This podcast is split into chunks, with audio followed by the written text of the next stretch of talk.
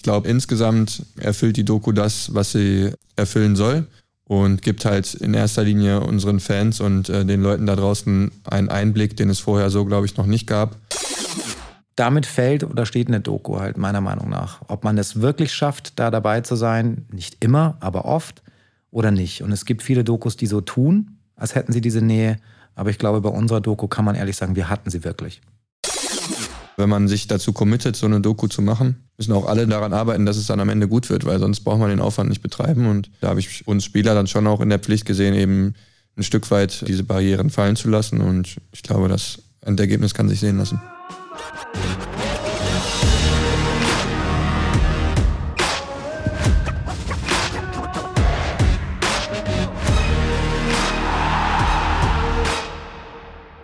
FC Bayern Behind the Legend.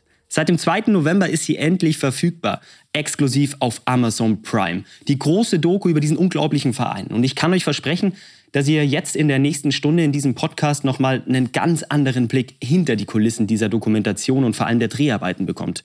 Wir sprechen heute mit Leon Goretzka. Er war natürlich als wichtiger Protagonist immer dabei und kann uns auch erzählen, wie das Team mit Feedback auf diese Doku reagiert hat. Zum anderen zu Gast ist Simon Verhöfen. Er war Regisseur und kreativer Kopf hinter der Doku und kann uns vor allem einen Einblick in die Dreharbeiten und auch in die Herausforderungen einer solchen Dokumentation geben. Mein Name ist Lukas Strickner. Ich darf heute meine wunderbare Kollegin Jacqueline Bell vertreten, weil ich das Glück hatte, auf Seiten des FC Bayern im organisatorischen Projektteam mitzuwirken und die Dreharbeiten zu begleiten. Und ich hoffe, dass ich Simon und auch Leon so vielleicht auf das ein oder andere interessante Thema lenken kann. Wenn ihr wissen wollt, welche Szene Leon besonders in Erinnerung geblieben ist, was es mit einem ominösen und zugegeben nicht ganz realen USB-Stick auf sich hat und welche Filmrolle Simon an Leon vergeben würde, vielleicht nach der Karriere, dann solltet ihr jetzt auf jeden Fall bis zum Ende dabei bleiben. Hier ist der FC Bayern München!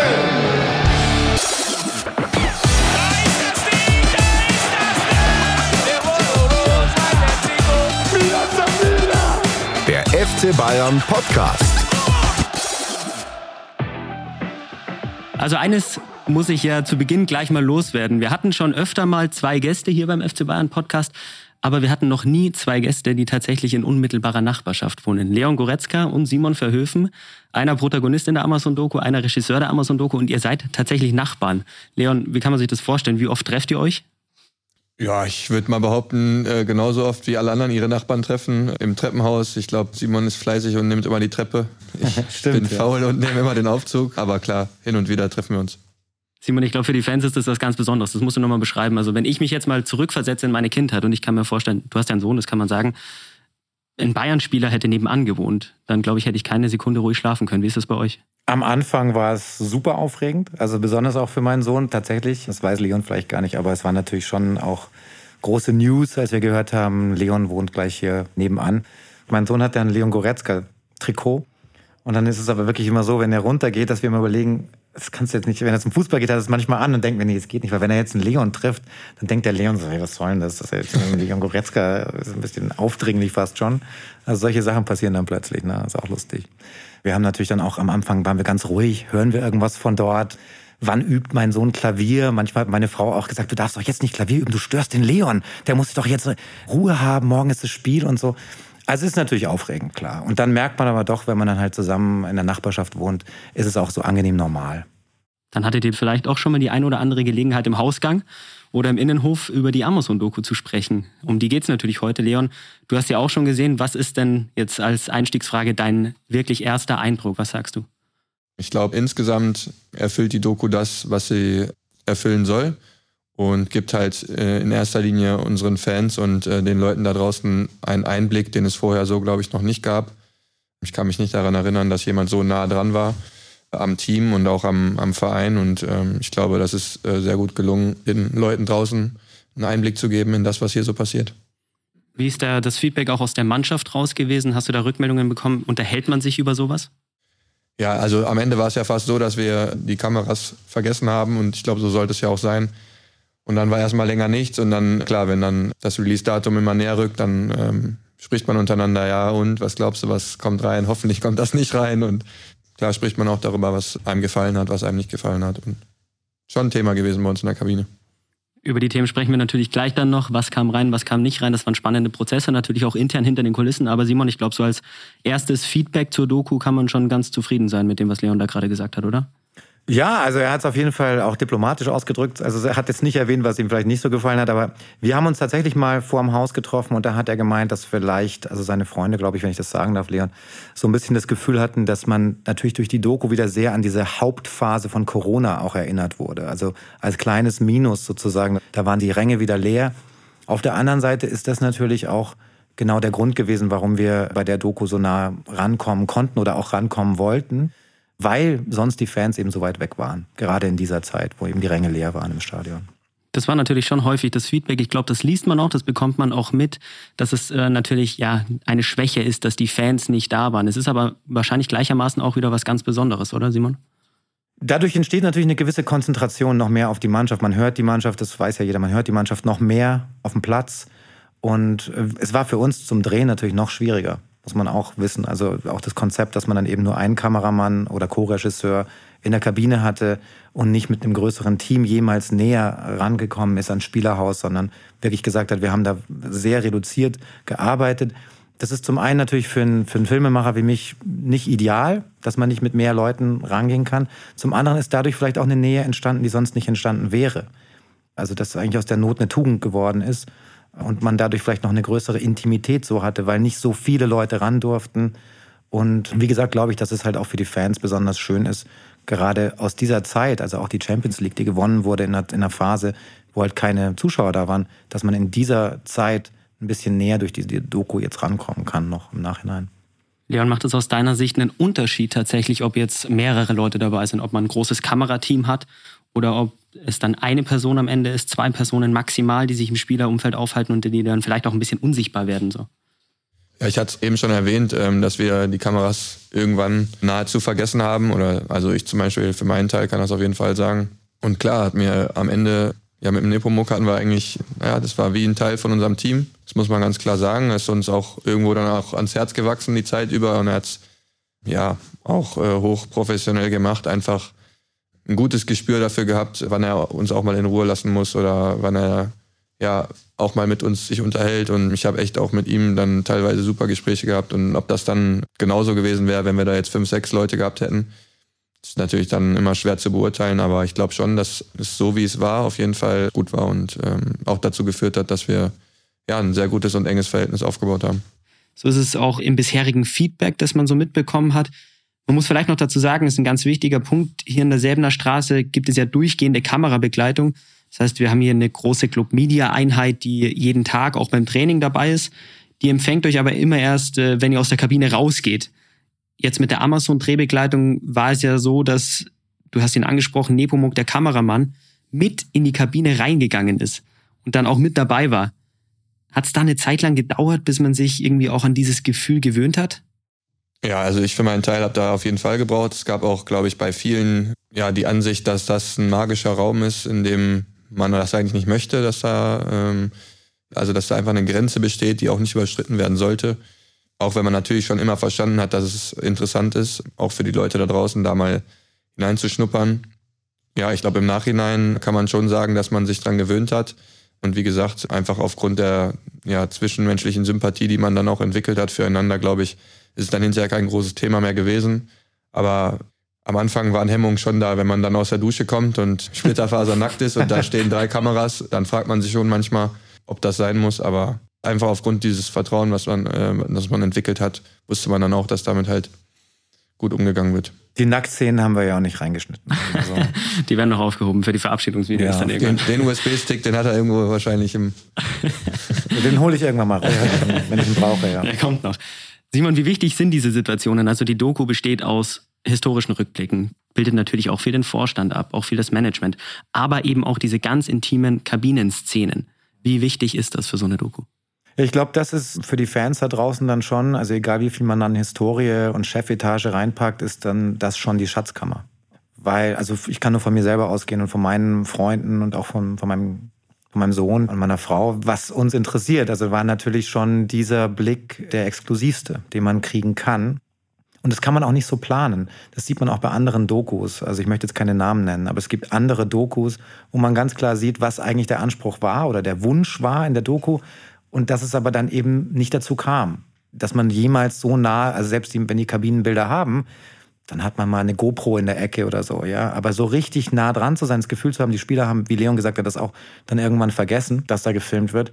Das, glaube ich, hat man nicht in allen Dokus. Und da bin ich auch sehr stolz drauf, dass wir das erreicht haben. Mit eurer Hilfe natürlich.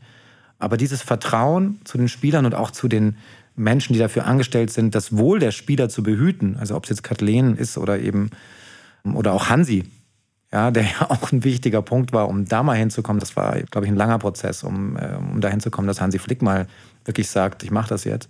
Das ist, glaube ich, schon, äh, damit fällt oder steht eine Doku halt meiner Meinung nach. Ob man es wirklich schafft, da dabei zu sein, nicht immer, aber oft oder nicht. Und es gibt viele Dokus, die so tun, als hätten sie diese Nähe. Aber ich glaube, bei unserer Doku kann man ehrlich sagen, wir hatten sie wirklich. Aber das ist natürlich auch ein wichtiger Punkt, den du angesprochen hast. Wir haben jetzt oft über dieses Vertrauen gesprochen und das äh, hat natürlich schon eine Zeit lang gedauert, auch bis dieser Schritt mit der Kamera in die Kabine hinein gelungen ist. Aber ich glaube, diese Szenen, wenn man jetzt äh, an David Alaba und äh, Choupo-Moting denkt, die da Basketball spielen auf Wäschekörbe oder sowas, das ist natürlich schon ganz, ganz besonders und das ist ein sehr intimer Einblick und ich glaube, es ist sehr real, Leon, oder? Also so passiert es auch wirklich. Da ist nichts gestellt, da ist nichts geschauspielert, das ist die ungeschönte Wahrheit, wenn man so will. Ja, absolut. Also Klar, das ist einfach so zu 100 Prozent das, wie es jetzt auch abläuft, wenn die Kamera nicht mehr dabei ist. Also das war halt irgendwann einfach so, dass man sich dann halt auch kein bisschen mehr verstellt hat oder Dinge nicht mehr gesagt hat, weil jetzt die Kamera da war, sondern das wurde einfach dann ja einfach so akzeptiert als Teil von uns und ähm, ich glaube, das sieht man dann auch in der Doku. Man muss auch sagen, es ist natürlich auch Teil des Vertrauensverhältnisses ist natürlich auch, dass man im Nachhinein sich das Material anschaut und bewertet zusammen. Bei uns ging es ja nicht um Boulevardjournalismus, dass wir sagen, oh, äh, schau mal, was redet vielleicht jetzt der Thomas Müller oder der Leon Goretzka äh, sehr privat über irgendein Thema, weil das ist ja der, das passiert ja dann eben, wenn man so nah dran ist und die Jungs vergessen, dass man dabei ist, dann kommen natürlich auch mal Konversationen zustande, wo man im Nachhinein sagt, okay, das wäre vielleicht jetzt eine Boulevard- oder voyeuristische Schlagzeile, um die es uns gar nicht geht. Ja, da sind dann vielleicht manche Boulevardreporter traurig, aber das war schon wichtig, dass dieses Vertrauen auch, auch äh, oder dass auch mal was gesagt wird, was nicht hundertprozentig jugendfrei ist, sage ich mal. Ganz einfach in der Kabine mit, mit 25-Jährigen. Ja, Leon Lacht, ich weiß nicht, also das ist doch selbstverständlich. Also ich meine, äh, das weiß jeder Jugendfußballer und das weiß jeder, jeder Mensch eigentlich, dass dann auch mal Sachen gesagt werden, die vielleicht im Fernsehen dann ausgeschlachtet werden würden. Oder wo dann, äh, ich meine, heutzutage wird auch oft vieles aus dem Kontext gerissen und dann wird eine Aussage irgendwie als Schlagzeile missbraucht. Und das wollten wir nicht. Darum geht es nicht. Es geht darum, den sportlichen Alltag und den Charakter der Jungs einzufangen, so wie er ist. Ungefiltert, das haben wir. Aber natürlich sind auch mal Sachen ge äh, gesagt worden, wo man dann sagt, okay, äh, das äh, ist wirklich so privat und oder so, ja, wie halt 25-jährige Männer auch mal reden dürfen im Lockerroom. Das müssen wir jetzt nicht da reinschneiden. Ja. Wir haben die Szenen ja angesprochen und das natürlich auch gedauert hat, aber Leon, ist ja auch ganz interessant. Wo ist denn für dich so diese Grenze, wo du sagst, das kann vielleicht gedreht werden, aber es sollte auf gar keinen Fall in der Doku landen?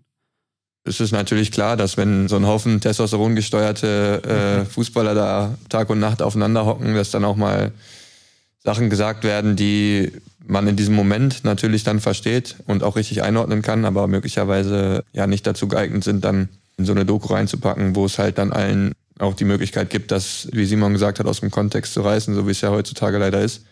Beschweren sich immer alle, dass in den Interviews das Gleiche gesagt wird, aber wenn man mal was sagt, was eine Ecke und Kante hat, dann wird es zwei Wochen ausgeschlachtet. Also ja, ist halt einfach jetzt aktuell so. Wie gesagt, wir haben es geschafft oder Simons Team hat es geschafft, diese Nähe zu schaffen, dass wir es geschafft haben, eben genau so zu sein, wie es immer ist. Aber natürlich kann man dann da nicht ja, jedes Gespräch mit reinnehmen. Also das ist dann halt auch, liegt ja auf der Hand. Absolut. Also für mich übrigens ist die Intimität auch nicht unbedingt immer nur die Dinge, die gesagt werden oder die man da erfährt in der Kabine, die großen lauten Momente, sondern auch die leisen Momente. Also ob jetzt ein, ein Josua Kimmich sein Trikot in der Halbzeitpause zum Beispiel an den Haken hängt, schön säuberlich. Das ist für mich so ein Highlight, so ein kleines einfach, dass er in der größten äh, wilden, äh, im, im Sturm des Spiels dann trotzdem das Ding ganz säuberlich hinhängt. Das ist einfach eine schöne kleine Szene. Oder auch nach dem Ausscheiden in Paris, da dabei zu sein, in diesen stillen Momenten. Vor allem stiller Moment, jetzt auch wieder auf Leon bezogen. Du erinnerst dich, du warst äh, verletzt oder beziehungsweise angeschlagen vor dem Spiel. Man ist dann ja zu einem kleinen Test gefahren vor Ort äh, auf einem ja, lokalen Sportplatz, um eben zu testen, ob du fit bist fürs Spiel. Das sprichst du wahrscheinlich an. Ja. Und da ist eben so ein stiller Moment von Leon, der auch in der Doku ist, aber der eine wahnsinnige Aussagekraft hat. Ja, der halt eine Emotion hat, ohne dass man groß mit Worten darüber reden muss und die man natürlich so nicht im herkömmlichen Sport eine Sportberichterstattung kriegt, weil die da einfach nicht dabei sind und weil es auch dem Spieler oder den, den, auch den Trainern unangenehm wäre, wenn da dauernd beobachtet wird. Und das ist eben das Tolle, wenn man dann mal in so einem Flow ist mit Spielern, dass Leon äh, uns dann auch erlaubt hat, da mit dabei zu sein bei so einer entscheidenden Einheit, wo man wirklich sagt, jetzt wird entschieden, ob Leon es schafft oder nicht. Er entscheidet es für sich selbst und dann, das war schon für mich, das sind so kleine Gänsehautmomente, besonders für Leute, die eben auch wirklich den Sport sich sehr interessieren für diesen Sport. Ja, dann so einen entscheidenden kleinen Moment zu sehen, kann er spielen, kann er nicht die Enttäuschung dann zu sehen in seinen Augen, auch für die anderen zu sehen, was das bedeutet, das finde ich großartig, ja. Das möchte ich vielleicht noch einmal aufschlüsseln, weil das ja ganz interessant war. Also das war der Spieltag selbst, Leon, und ich glaube, es war wirklich bis zum Schluss auf der Kippe gestanden, ob du am Abend spielen kannst im äh, Champions League Rückspiel, damals Viertelfinale gegen Paris. Und du bist am Spieltag selbst dann mit Trainer, mit Physio auf einen Sportplatz gefahren und ihr habt angetestet. Und du hast aber dann selber in dieser Situation irgendwann gesagt, hm, irgendwas zieht, irgendwas funktioniert nicht. Wir fahren zu einem kleinen Training mit Leon. Der klagt über ein paar Probleme, Oberschenkelrückseite. Wir müssen ein bisschen die Struktur reizen, auf Spannung kriegen. Funktioniert es, funktioniert es nicht. Und dann sehen wir, ob es für den Abend reicht oder nicht. Und links. Tempo, Tempo, Tempo, Tempo. Ja, genau. Raum, 30 Schritte gut für dir. Fühlt sich so unrund an irgendwie. Also das sind eigentlich die schlimmsten Momente, die man sich vorstellen kann. Also von dem Hinspiel an, äh, wo ich mir ja die Verletzung zugezogen habe, war klar, jetzt zählt eigentlich jede Minute und jede Stunde und du tust alles dafür, eben es bis zum Rückspiel zu schaffen. Erst recht, wir wissen alle, wie das Hinspiel gelaufen ist und ja, du willst einfach der Mannschaft helfen, dass wir dieses Ding halt noch rumreißen. Und ja, in diesem Moment hat sich dann halt äh, morgens entschieden, dass es nicht funktioniert. Mm, das ist, sind die schwersten, also für mich immer die schwersten Entscheidungen bis jetzt in meiner Karriere gewesen, abzuwägen, ob es halt funktioniert, ähm, ob der Muskel hält oder nicht. Weil du ja auch immer im Kopf hast, hilfst du der Mannschaft, wenn du jetzt mit 80 Prozent auf den Platz gehst, du nimmst den Platz von jemand anderem weg, der vielleicht 100 Prozent da ist und ja, in so einem Spiel wie, wie gegen Paris, dann, dann weißt du, du tust der Mannschaft jetzt keinen Gefallen damit, wenn du, wenn du angeschlagen ins Spiel gehst. Und ja, das sind diese Entscheidungen abzuwägen, gemeinsam mit dem Staff, sind die schwierigsten Entscheidungen. Und ähm, ja, dann musst du auch mal dein Ego zurückstecken und einsehen, dass du ja nicht so viel helfen kannst, vielleicht äh, wie, wie ein anderer Spieler, der auf dem Platz stehen würde. Und ja, das sind Entscheidungen, das tut natürlich brutal weh, dann so ein Spiel wegzulassen, aber am Ende des Tages ja, bin ich auch bis heute noch der Meinung, dass das die richtige Entscheidung war. Also man fühlt die Dramatik mit Simon. Ich glaube, auch in der Szene rein aus filmischer Sicht ist es äh, auch wahnsinnig bemerkenswert, weil der Moment, in dem du praktisch auch für dich dann deine Entscheidung fällst, ist eigentlich nur ein kleines Kopfschütteln. So ein kleiner Impuls, aber Simon, der sagt, glaube ich, wahnsinnig viel aus. Ja, klar. Und das ist auch die Entscheidung bei der Doku gewesen, glaube ich, generell nicht alles zu kommentieren. Ja, also es gibt ja auch Dokus, wo ein Erzähler eigentlich durch alles durchführt, so als ob du, als ob der Zuschauer nicht klug genug ist, selbst Geschichten zu verstehen oder zwischen den Zeilen zu lesen. Und da haben wir uns bewusst dagegen entschieden, sondern haben eigentlich versucht, die ganze Serie immer aus sich selbst entstehen zu lassen. Also die Spieler sagen was, man sieht was dazu oder die, die, oder die Manager etc.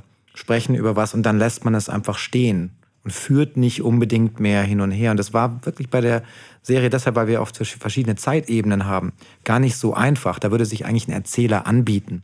Wurde aber auch lange überlegt, das kann wurde, man ja ganz genau, offen und ehrlich sagen. Ja, wurde überlegt, ja. Ich denke aber trotzdem, dass es die richtige Entscheidung war. Es ist ein bisschen, ich finde es schöner, wenn man den Zuschauer nie, wenn man den Zuschauer auch ein bisschen alleine ähm, die Wirkung alleine überlässt, wie er auch manche Szenen deutet, wenn zum Beispiel mal eine Anspannung in der Kabine ist. Ja, gibt es ja auch eine Szene, wo mal eine Anspannung da ist. Dass man das nicht irgendwie noch kommentiert und auch noch erklären muss. Und das, der, der es sieht und kapiert, der kapiert halt. Und die, die was anderes sehen, sehen halt was anderes. Ja, sicher ein ganz großer Gänsehautmoment in der Doku und ein ganz entscheidender Wendepunkt, vor allem auch äh, sportlich. Ja, und du hast aber auch sonst relativ viel zugelassen, kann man glaube ich sagen. Also es gab auch einen Dreh, wir waren bei dir zu Hause, haben bei dir auf der Dachterrasse gedreht, die sieht man ja auch ab und zu auf deinen Social Media Kanälen. Ähm, dort haben wir ein Interview gemacht, das heißt, du hast das Kamerateam auch zu dir nach Hause reingelassen.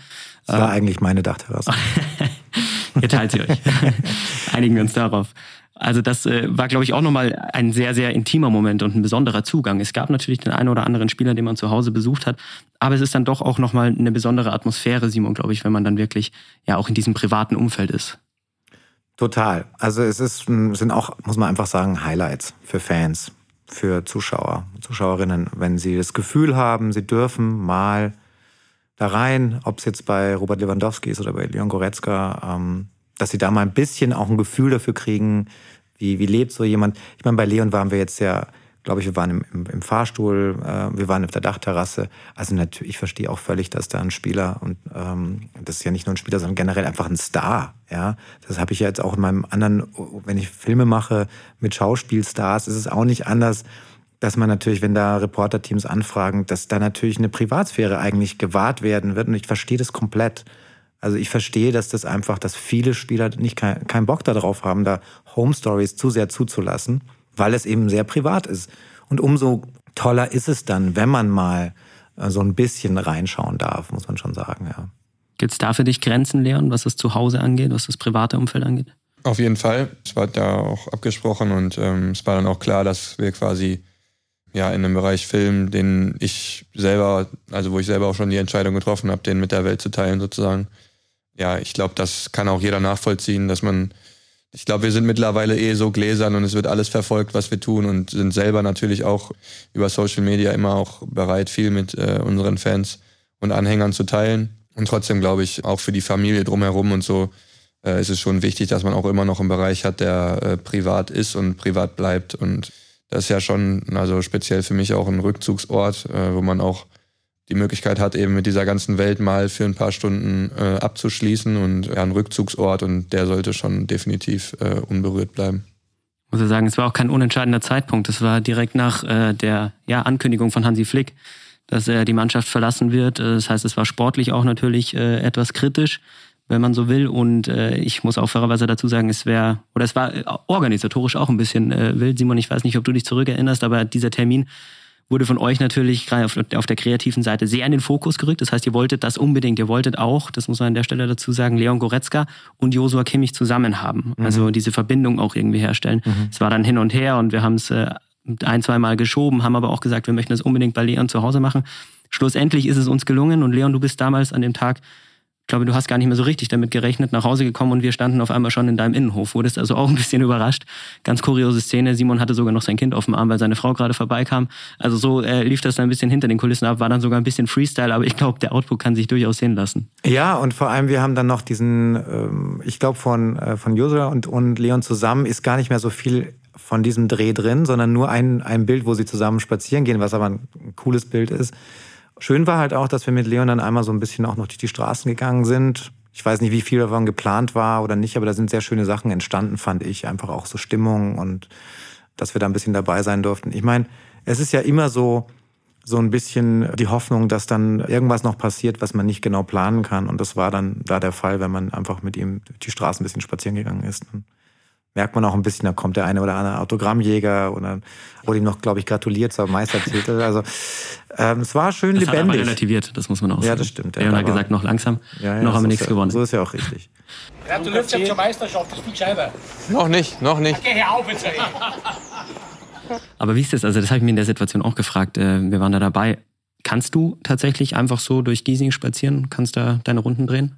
Ja, absolut. Also du musst natürlich immer damit rechnen, dass sich jemand anspricht und ja, also im besten Fall gratuliert, im schlechtesten Fall beleidigt.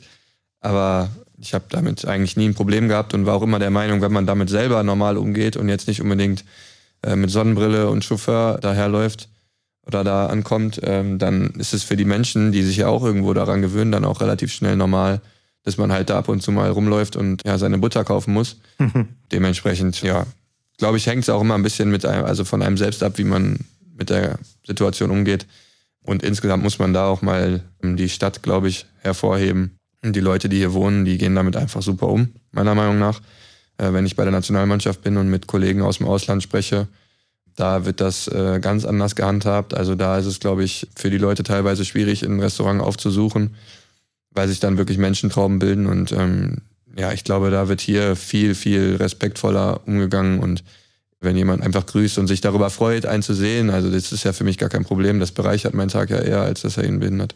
Die Leute sind auch, kann man ganz klar sagen, also kriege ich ja auch mit, die Leute sind auch irgendwie ein bisschen stolz, wenn, wenn dann ähm, ein Bahnspieler äh, bei ihnen in der Ecke wohnt oder also aus selbst, der Nachbarschaft sagst du auch? Ja, also selbst wenn sie wenn sie wie in Giesing traditionell viele 60er wohnen, ist es tatsächlich so, dass das dann ein sehr positives Gespräch ist und nicht irgendwie eins, wo man dann sagt, oh, da müssen wir jetzt unbedingt mal den verfolgen oder so, sondern es ist einfach ein schönes Gefühl. Das heißt dann auch, unser Viertel ist vielleicht auch ein schönes Viertel, ja. Nicht nur die normalen Leute, sondern auch jemand, der sozusagen einer von den großen Stars wohnt hier und ganz normal ist. Das gibt jedem vielleicht auch ein ganz gutes Gefühl dann dort in dem Viertel. Du hast das, glaube ich, auch sehr treffend formuliert in der Dokumentation, in dem Interview. Und da wollen wir mal schnell reinhören, was Giesing angeht, was deine Heimat angeht. Ich habe es von Anfang an geliebt hier. Mir ging es in erster Linie darum, einfach München zu erleben, das auch mitzubekommen, zu wissen, in was für einer Stadt man wohnt. Und ich glaube, dass das jetzt in Grünwald nicht so möglich ist. Simon lacht. Ich, ich lache ja, weil ich kenne natürlich beide Ecken auch ganz gut. Ich kenne auch Grünwald ganz gut. Und das ist natürlich absolut richtig, weil es ist, also ich möchte jetzt nichts Negatives gegen Grünwald sagen oder andere nobleren Gegenden, aber ich finde es eigentlich sehr schön, wenn äh, jemand, der sonst auch schon in einer sehr abgeschlossenen Welt, das ist ja der Profifußball natürlich, ist eine sehr spezielle Welt, ja, die nicht, äh, nicht so viel Berührungspunkte dauernd hat, ja, mit, mit normalen Leben, wenn dann äh, so jemand die Entscheidung auch fällt, dass er eigentlich sonst die Stadt spüren möchte oder auch die, den normalen Alltag spüren möchte, das finde ich sehr positiv sehr authentisch vor allem. Und ich glaube, es passt vor allem auch zu Leon ganz gut. Mit äh, seiner Herkunft natürlich auch. Das äh, trifft sich ganz gut. Ein weiterer wichtiger Faktor und auch eine hochinteressante Geschichte, wo wir Leon begleiten durften, Simon, das war bei seiner Vertragsverlängerung, sprich hm. bei den Auftaktgesprächen zur Vertragsverlängerung. Ich glaube auch, dass, äh, was wir so vernommen haben, ja, das sind auch mit die intimsten Einblicke. Also man kann sich die Situation so vorstellen, Leon Goretzka kommt in die Vorstandsetage hier in der Selbener Straße in den zweiten Stock, geht in das Büro von Hassan Salihamidzic und spricht dann mit ihm über die anstehende Vertragsverlängerung. Wir waren jetzt natürlich nicht bis im letzten Detail dabei, aber man kriegt da, glaube ich, auch ein ganz gutes Gefühl. Da hören wir auch mal schnell rein. Wie ist die Stimmung gerade so? Gewinnen wir das am Samstag? Oder? Wir gewinnen das auf jeden Fall am Samstag, aber die Stimmung ist bescheiden. Ja? Komische Situation einfach irgendwie insgesamt jetzt. Klar, bist du ganz nah dran, Meister zu werden oder, oder müssen wir jetzt nochmal killen? Und dann noch äh, Trainerwechsel dazu ist äh, menschlich, glaube ich. Ja, wir müssen einfach zusehen, dass wir das jetzt. Ja, einfach zumachen, fertig. Haken hinter machen und dann. Genau. Aber das wird schon. Also wenn man sich diese Szene jetzt mal so zu Gemüte führt, finde ich, da steckt schon wahnsinnig viel drin. Also ich glaube, man hört es aus dem Inhalt. Das ist auch kurz äh, nach der Verkündung von Hansi Flick, dass er den Verein verlassen will. Das war eine sehr turbulente Phase. Mhm. Und es ist auch Leon Goretzka 100 Prozent, würde ich jetzt mal sagen, so wie man dich einschätzt. Also du bist auch in diesem Moment, wo es um deine Vertragsverlängerung geht, sehr, sehr ehrlich. Also da hast du dich auch überhaupt nicht zurückgehalten, sondern hast auch ganz klar gesagt, äh, was Phase ist. Das ist, glaube ich, schon auch so ein bisschen dein Naturell, oder? Ich glaube, was ganz klar wird in der Situation, ist einfach, ähm, wie die Stimmung da in dem Moment war. Wir haben ja, eine wahnsinnige Zeit mit äh, Hansi gehabt und ähm, ja, also das war ja wie im Rausch und das, ja, diese ganze Zeit, die wir da hatten, mit den Widerständen, die wir hatten mit Corona und da gibt es so viele Fetzen, Erinnerungsfetzen, die einem dann wieder in den Kopf kommen mit diesem ja, mit diesem Cybertraining oder wie man auch immer das nennen möchte, wo wir dann auf dem äh, Drahtesel zu Hause da irgendwie die Dinge abgestrampelt haben und uns da einfach, glaube ich, da auch den Grundstein gelegt haben für diese wahnsinnige Phase danach. Sowas habe ich bis dato nicht erlebt gehabt und ähm, die Stimmung insgesamt war ja wirklich einfach wie eine große Familie und man hat sich einfach in den Rausch gespielt. Wir sind in die Spiele gegangen und wir wussten, wir, also wir überrennen den Gegner und das haben wir durchgezogen bis zum Champions League Finale und hatten einfach dieses Selbstverständnis, was da entstanden ist und dass dann auf einmal, man hat es halt am Anfang nicht so ganz verstehen können, wieso ist es jetzt vorbei und ja, auch ein bisschen natürlich Angst oder Unsicherheit gehabt, so, ja, das ist jetzt erstmal vorbei, diese Phase und ich glaube, ähm, das muss man in dem Moment dann auch verstehen, dass das jetzt dann natürlich auch nicht an einem Tag zu verdauen ist, sondern das war schon in Kombination noch mit dem Ausscheiden in der Champions League dann einfach eine Phase, die ja schon sehr im Kontrast stand zu den anderthalb Jahren davor. Man hat auch gemerkt, wie schwer es Hansi Flick gefallen ist, glaube ich. Dadurch, dass wir auch in dieser Ansprache dabei waren in der Kabine in Wolfsburg, wo es dann letztlich der Mannschaft gesagt hat. Ich glaube, das ist schon einzigartig, dass wir genau in diesem Moment auch dabei sein durften. Jungs, ich habe euch was zu sagen. Ähm, äh, ich glaube, wir haben, haben eine ganz gute Beziehung, eine ganz enge Beziehung. Das ist für mich äh, eine wahnsinnige Freude, mit euch arbeiten zu können. Ihr habt eine Mentalität, die ich so noch nie gesehen habe. Aber ich bin auch irgendwann mal, ja, wie soll ich sagen, am Ende. Es ist mir einfach jetzt wichtig, äh, dass es von mir erfahrt. Man sieht, wie schwer ihm das fällt. Und ich glaube, dass man diese generell diesen Prozess, den er vielleicht auch durchlaufen hat, um diese Entscheidung zu treffen, dass man den besonders in der Doku eigentlich nachspüren kann. Jetzt im Nachhinein, retrospektiv gesehen, wenn man weiß, wie er sich entschieden hat, wenn man auch merkt, der mediale Druck, der auf ihm gelastet hat, wo er ja auch ganz ehrlich darüber spricht, dass das jetzt nicht das Schönste ist an seiner Arbeit, der ständigen PKs etc. Wie das langsam entstanden ist, diese Entscheidung, das kriegt man bei uns mit, finde ich. Und ja, ich meine, es ist nur toll, dass wir natürlich auch, auch den Aufbruch dann mit Julian noch ähm, ein bisschen einfangen durften. Also da waren wir wirklich bei den Vertragsverhandlungen dabei. Ich glaube, bei Leon waren wir beim, beim äh, Vorgespräch vielleicht ein bisschen so, dabei. Sondierungsgespräch. Ja, Sondierungsgespräch. Und was natürlich auch klar ist, aber bei Julian habe ich wirklich das Gefühl gehabt, dass wir wirklich bei den Vertragsverhandlungen dabei waren. Und da sind auch jetzt noch so, wenn ich das sehe, das fragen mich teilweise auch noch Leute, also Freunde von mir. Ist. Ja, die fragen sich, wie, wieso ist denn das da, wie kann es denn sein, dass sie das da reintun? So sieht man ja da, ich weiß nicht mehr, der eine Berater sagt dann irgendwie, ja, Hassan muss diesen Punkt rausnehmen. Was ist das jetzt? Diesen Passus, den du dir vorhin noch gesagt hast, den musst du wieder raustun. Was ist ein Passus? Du hast doch noch einen Passus da reinsetzen lassen. So, jetzt muss ich mal Unterschied wieder üben, das ist schon so lange her. Soll der feierlich da ein Foto machen, oder? Ja, mein. Herzlichen Glückwunsch. Danke, ebenso. Da geht schon so ein bisschen zur Sache. Man weiß zwar nicht die Details, aber man merkt, wie es so zugeht bei einer Vertragsverhandlung. Und das halte ich schon für relativ einzigartig, dass wir das einfangen durften. Ja, es war auch ein weiter Weg, das kann man ja ganz ehrlich sagen. Also es hat natürlich schon gedauert, sich auch bis in diese Riegen vorzuschlagen.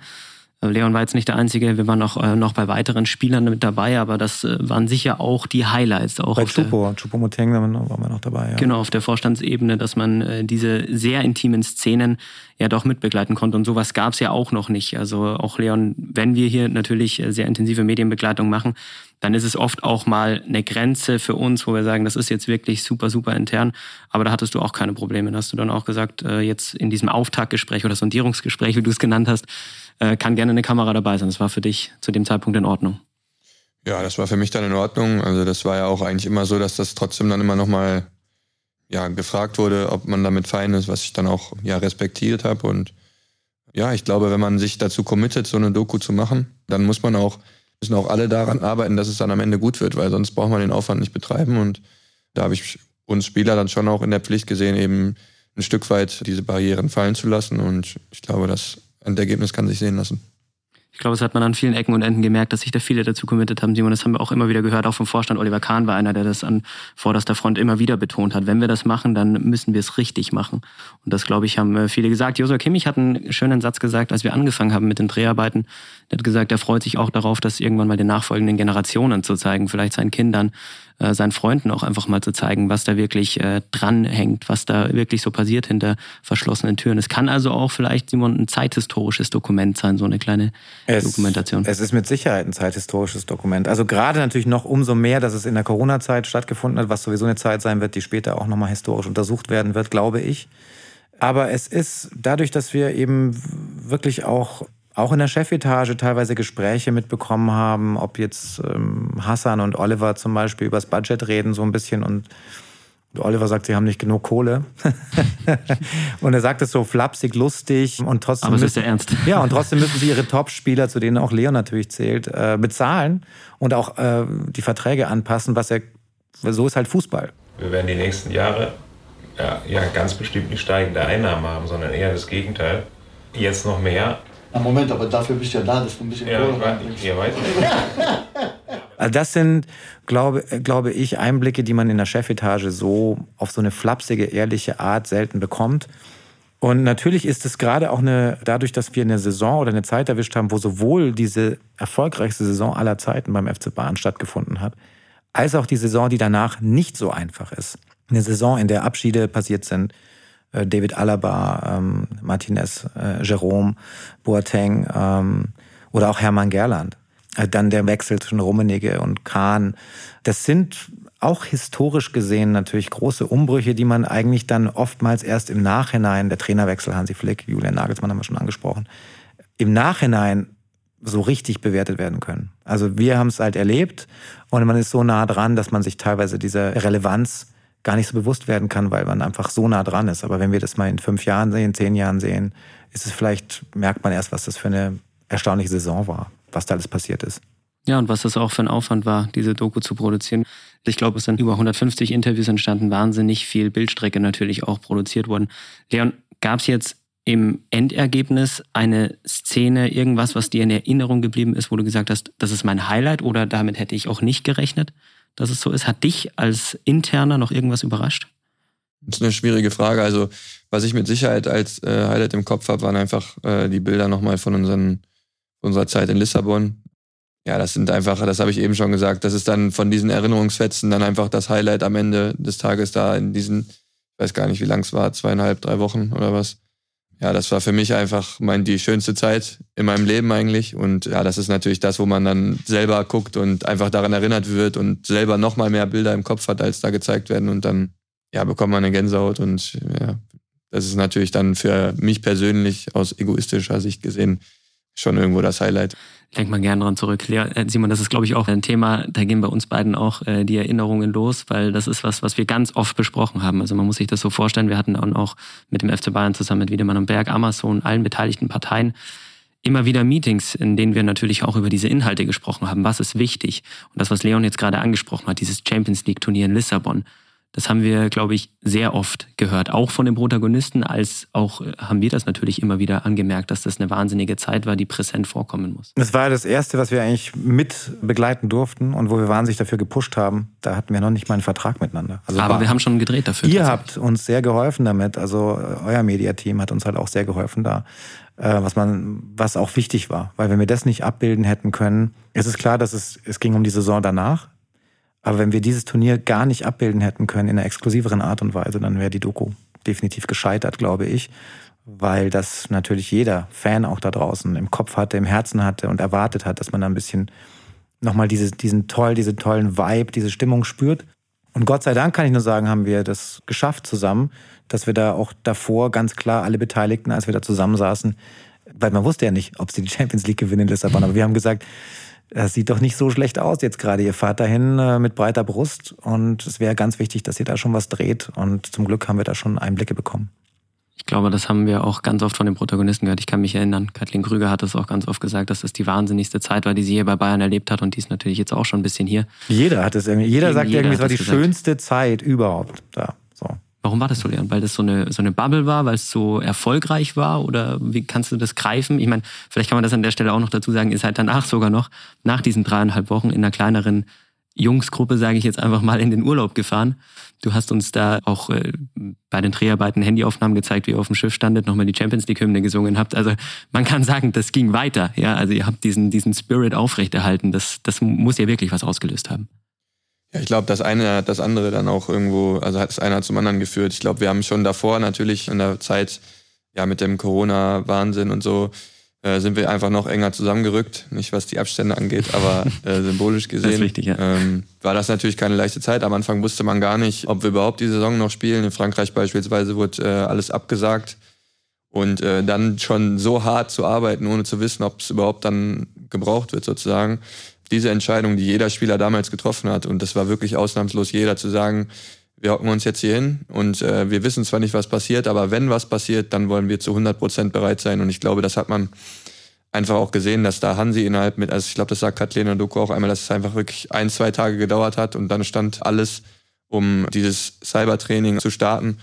Und dann hat wirklich jeder Einzelne für sich, glaube ich, auch eine Entscheidung getroffen. Wir werden uns jetzt so präparieren, dass, wenn es weitergeht, wir einen Vorteil haben. Und ich glaube, da, da, hat von A bis Z mit über Holger Bräuch, äh, Hansi Kathleen vom organisatorischen Bereich und natürlich die Spieler, die es dann auch äh, durchgezogen haben, einfach die Basis geschaffen, um ja diese wahnsinnige Phase dann sportlich auch durchzustehen. Und ich glaube, man hat es in allen Spielen gemerkt, dass wir auch physisch gesehen dem Gegner maßlos überlegen waren und auch diese taktischen äh, Anweisungen, die Hansi uns in der Zeit mitgegeben hat, dieses extreme Pressing, was davor, glaube ich, maximal mal ein, eineinhalb Jahre vielleicht Liverpool gelungen ist, so durchzuziehen. Und ja, damit hast du einfach jeden Gegner überfordert in der Phase. Und dann über die Zeit in Lissabon, wo wir halt auch noch enger zusammen waren in der Bubble, nur wir, gutes Wetter, ähm, draußen gesessen, uns bei jedem Essen irgendwie gefühlt in die Augen geguckt und gesagt haben, wir gewinnen das auf jeden Fall. Das, da führt kein Weg dran vorbei, wir sind unschlagbar und diesen Spirit haben wir, glaube ich, auch geschafft, dann auf den Platz zu tragen. Und wenn du dann immer weiter gewinnst und gewinnst, dann schaukelst du dich gegenseitig hoch und ähm, ja, es hat dann am Ende mit dem Sieg gegen Paris im Finale natürlich seine Spitze erlebt. Und das, das Besondere, was man auch in der Doku sieht, ist eben dann trotzdem die Lockerheit. Oder, oder vielleicht bedingt sich das auch, ja, dass durch dieses Selbstbewusstsein die Lockerheit auch so eben so weit oben bleibt. Aber das fand ich toll, dass man eben sieht, ich meine, die spielen hier, dann spielen sie ins Halbfinale und so, aber davor, man hat das Gefühl, sie sind irgendwie auch nochmal wie, wie Jungs, also die einfach auch so viel Spaß haben miteinander, wie Freunde, die da zusammen sind und diesen Druck gar nicht so spüren, sondern einfach mit dem brutalen Selbstbewusstsein und Selbstverständnis da reingegangen sind. Das ist für mich ein Highlight auch, das zu sehen in der Doku nochmal auch. Ob es jetzt Fußball, Tennis ist, was sie da zusammenspielen, dann im, im äh, bei sich im Hotel oder wo auch immer. Und, und einfach Lachkrämpfe kriegen zusammen, ja, wo man sich so denkt, hey, die spielt morgen ein Halbfinale, wisst ihr das? Also, und er macht eine Menge Quatsch gerade. Aber dass sich das eben, dass das eben dazugehört.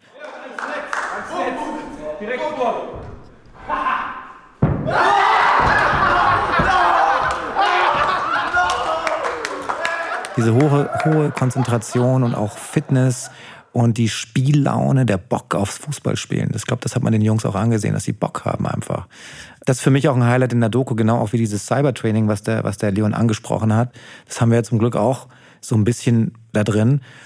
Und da, finde ich, sieht man eben auch schon so, also das die, die, das der Spaß, den die Jungs trotzdem haben, gleichzeitig die höchste Leistungsbereitschaft und, und dabei trotzdem dieser Spaß an der Sache. Das fand ich sehr schön zu sehen. Was mir aus der Zeit so noch in Erinnerung geblieben ist, ich glaube, Joshua Kimmich war es, der so sinngemäß gesagt hat, es ist wie als wenn man mit Brüdern den Titel gewinnt. Und in der Zeit hat man wirklich so das Gefühl gehabt, dass jeder für seinen Bruder läuft. Der rennt sowieso, egal für wen. der war auch dabei, oder? Damals? Im Urlaub danach? Ja, ja. Der war Kannst du sagen, wer dabei war? Äh, Fonsi, David, Serge, Jo und ich. Und wie viel war Champions League noch Thema in dem Urlaub? Es wurde ein oder andere Mal die Hymne abgespielt. Es ist aber tatsächlich so, wenn man jetzt hört, ja, die waren danach noch, dann denkt man ja, das war so eine Sauftour und natürlich haben wir auch das ein oder andere Getränk genommen, aber es war ja auch verdient. da eine Corona-Zeit, also das muss man sich jetzt nicht so vorstellen, dass wir da von einem Club in den nächsten gestolpert sind, sondern es war tatsächlich auch da wieder, ja, unheimlich irgendwie intim. Man hat dann echt bei Sonnenuntergang alles nochmal so Revue passieren lassen, echt richtig gute Gespräche gehabt, natürlich dann schon leicht angesäuselt, aber dann ist ja bei Männern meist eh so, dass es nochmal ein bisschen emotionaler wird. Und also da erinnere ich mich auch einfach wahnsinnig gerne zurück. Das war eine besondere Zeit. Und wie lange hattet ihr da, wenn ich fragen darf? Also bis es wieder losging? Eine Woche. Ja, eben. Also das, das, darf man, das darf man Sehr eben sportlich. auch. Ja, aber das darf man eben auch nicht vergessen. Finde ich auch faszinierend, das nochmal Große so. Qualität muss man auch ganz Ja, klar sagen. also nach dem Champions League Sieg eine Woche und dann geht's wieder los. Oder auch nach dem Sieg in Doha ja, also dann Club-Weltmeister ging es auch, glaube ich, ich weiß nicht wie lange, aber auch nicht, nicht lang und dann spielst du gegen Bielefeld. Im Schnee. Im Schnee, wie, wie Manu Neuer sagt. Also das finde ich persönlich als jemand, der jetzt nochmal auch diesen Beruf Fußballer, Profifußballer nochmal als Jugendfußballer jetzt mal wirklich den, den wahren Profifußball. Noch du mal. warst ja auch mal sehr ambitioniert, das Ja, darf man aber gerne sagen eben- an der Stelle. Genau, und es gibt, äh, gibt sicherlich äh, so Welten da drin, Bereiche, die, die, denen mir, die mir sehr bekannt vorkommen, wo ich mir denke, also die Kabine zählt zum Beispiel dazu. Das finde ich auch sehr schön zu sehen eigentlich. Die Kabine ist auch nicht so viel anders als im, im, Es ist sehr nahbar einfach. Man kann sich, man Ja. fühlt sich zurückversetzt irgendwie. Man kann sich gut vorstellen. Und es geht ich. um dasselbe. Ja, und dann gibt's andere Bereiche, also da geht's halt einfach ums Spiel in der Kabine auch und um, um miteinander die, die Motivation und, und so weiter. Das, das finde ich sehr schön, dass bei all diesem Millionenzirkus, dass die Kabine an sich oder das Spiel an sich dann auch noch so nah ist an dem, an dem Fußball oder am Amateurfußball, dass es sowas Ehrliches hat und Echtes und Unmittelbares. Und dann gibt es natürlich Bereiche, die sind, ja, das ist eine Wissenschaft wie, wie bei der NASA gefühlt, also wo man sagt, okay, krass, also das hätte ich nicht gedacht, das ist so eine krasse, also ich sage das, ich habe dadurch jetzt nochmal kapiert, was, es für eine, was für eine Wissenschaft auch noch dahinter steht im sportmedizinischen Bereich, im Fitnessbereich.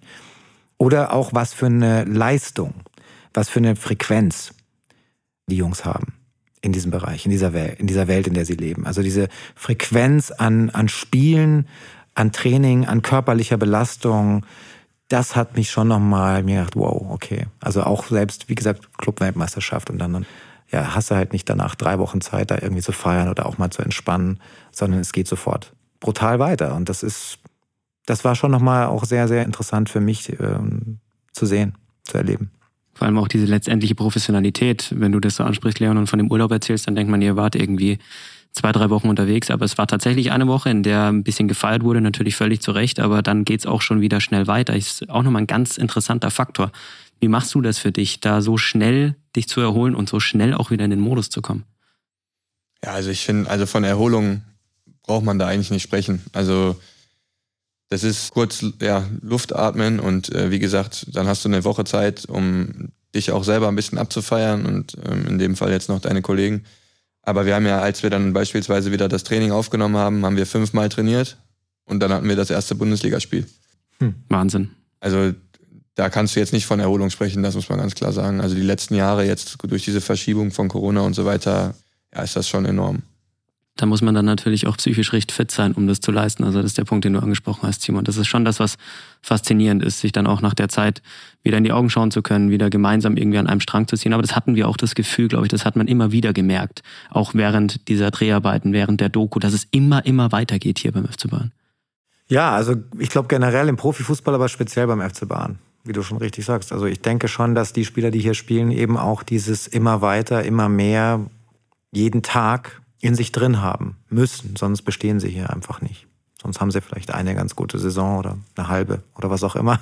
Aber das sind die Jungs, die sich hier durchsetzen und die überhaupt hier zu diesem Verein auch kommen, glaube ich, die selber, denen man auch nicht in den Arsch treten muss, sondern die eigentlich von selber sich in den Arsch treten. Und die Belastung einfach, die die Spieler im Profifußball oder beim FC Bayern München, die, diese Belastungen, die sie erleben, ich hätte mir sozusagen noch ein bisschen mehr, ich hätte gedacht, das ist schon noch ein bisschen frei, mehr Freizeit, lockerer und da bin ich schon beeindruckt mittlerweile so, wie dass dieser Job eben auch diese Härte, die der Job hat und der Druck, der da drauf liegt.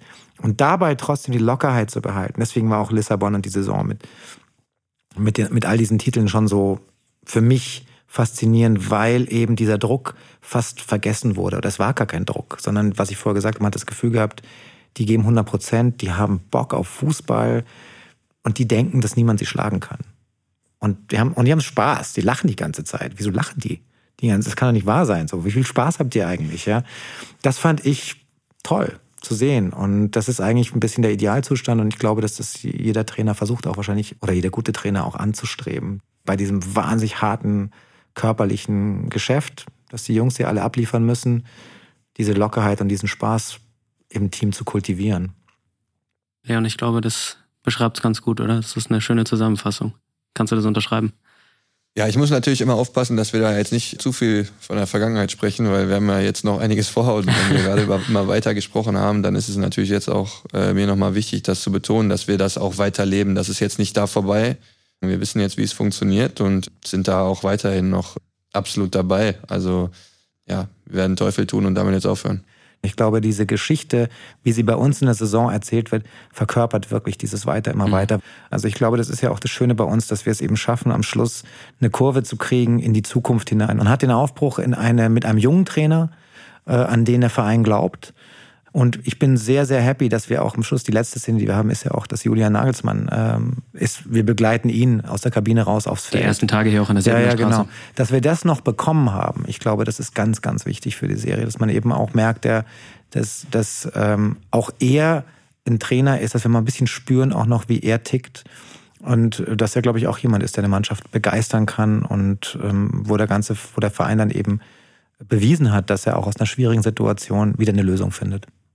Das, was der FC Bayern so oft schon bewiesen hat. Man muss dann noch sagen, vielleicht noch als kleine letzte Hintergrundinformation, dass das ja wirklich auch so war, dass wir diesen Dreh bis ganz zuletzt tatsächlich optioniert haben. Also wir haben uns diesen Slot freigehalten, weil äh, das eben auch aus unserer Sicht und auch aus der kreativen Sicht von euch natürlich unfassbar wichtig war, das, was Leon angesprochen hat, dieses Vorangehen, dieses in die Zukunft blicken, noch mit reinzunehmen. Also auch diesen positiven, weiter positiven Aufbruch eben aufrechtzuerhalten. Deswegen haben wir uns diesen Dreh noch freigehalten. Ja. Dafür hast du vor allem auch sehr gekämpft. Und äh, ja, wir sind natürlich auch alle überzeugt davon gewesen, dass das absolut richtig war. Ja, und das Verrückte ist ja, man weiß ja auch nicht, wie, eine, wie das läuft. Also man wusste jetzt nicht genau, wann kommt Julian und, und so weiter. Also da, diese Flexibilität, die, die der FC Bahn da bewiesen hat oder ihr bewiesen habt, ähm, um uns da Sachen möglich zu machen, das war schon sehr wichtig für die Serie. Sehr gut.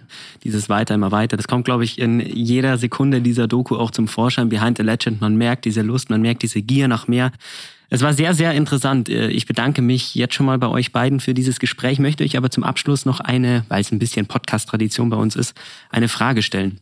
Simon, du kommst aus dem fiktionalen Bereich, du bist Regisseur, also du machst natürlich auch äh, unzählig viele Kinofilme, steckst schon wieder knietief in den nächsten Projekten. Wenn du Leon Goretzka eine Filmrolle zuteilen müsstest, welche wäre das? Oh Mann, äh, Leon ist gespannt. Eine richtig gute Frage. Vielleicht wird es ja auch noch was, wer weiß. Simon überlegt. Also, ja, ich denke gerade, sie, suchen, sie suchen ja den neuen James Bond, aber oh, da ist man oh. natürlich als, ähm, als deutscher Schauspieler, wäre man dann, glaube ich, nicht die, die Wahl Nummer eins.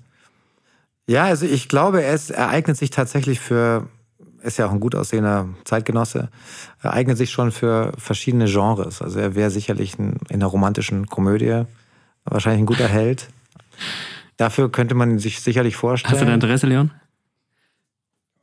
Also ich bin schon froh, dass er jetzt nicht in irgendeinen Horrorfilm genommen hat oder so. Von daher kann ich damit ganz gut leben, glaube ich. Ja, also ich, ich tatsächlich äh, glaube ich, dass der Leon, und das äh, wissen wir ja auch, eine gewisse Smartness einfach hat, die jetzt auch nicht immer selbstverständlich ist bei jedem äh, Sportler, dass er die zur Schau trägt, eine gewisse Bescheidenheit, aber auch eine klare Entschlossenheit und Smartness. Und deswegen tatsächlich fände ich ihn gar nicht schlecht als einen Agenten.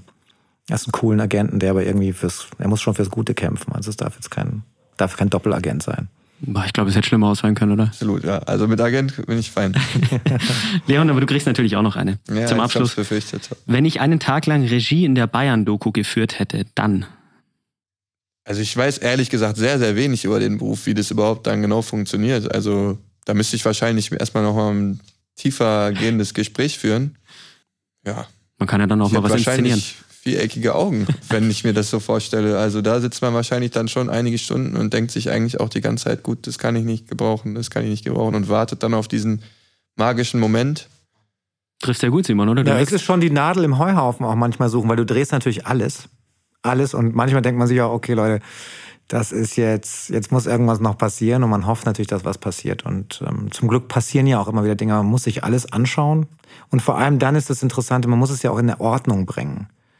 Also es einfach nur zu filmen und dann abzusenden, das, das bringt es halt nicht. Man muss eine Art von Story erzählen. Und das ist, glaube ich, das, die Herausforderung immer, wenn man einfach dokumentarisch irgendwas einfängt, dass man dann versucht, eine Geschichte daraus zu bauen. Ja. Vielleicht hätte es uns, wenn ich jetzt so genau drüber nachdenke, an einer oder anderen Stelle ganz gut geholfen, auch in den Abnahmeräumen, wenn Leon Goretzka dabei gewesen wäre, Simon, oder? Also ich hätte, wollte gerade sagen, ich hätte die Frage jetzt, nachdem er noch mal was dazu gesagt hat, wahrscheinlich gesagt, dann, wenn ich Regie einen Tag wäre, dann wäre ich maßlos überfordert gewesen. Deswegen glaube ich, wäre ich, dann hätte ich mir einen Tag freigenommen. Wäre ich keine große Hilfe gewesen. Also für uns glaube ich schon. Wir, wir hatten äh, viele Diskussionen, wo sicher auch deine Meinung gerne gehört worden wäre. Stimmt. Vielen Dank euch beiden, Leon. Ich glaube, ähm, es gibt von uns gesammelt eine Schauempfehlung, wenn man es so nennen will. Äh, ich glaube, es sollte sich jeder anschauen. Es sollte jeder mal behind the legend blicken in der Amazon-Doku. Da gibt es für jeden was mitzunehmen. Vielen Dank, Leon. Vielen Dank, Simon. Dankeschön. Vielleicht habt ihr auch nochmal die Möglichkeit, euch im Hausgang dann auszutauschen, was eine etwaige Filmrolle oder vielleicht auch einen Regisseurtag angeht. Ich glaube, da lässt sich was einrichten. Klar. Ich bedanke mich bei euch beiden. Ich bedanke mich auch bei euch fürs Zuhören. Wenn euch dieser Podcast gefallen hat, dann teilt diesen Podcast, lasst uns gerne ein Abo da, dann verpasst ihr keine neue Ausgabe. Bis zum nächsten Mal und bleibt gesund. Danke euch. Danke. Dankeschön. Ciao und Servus.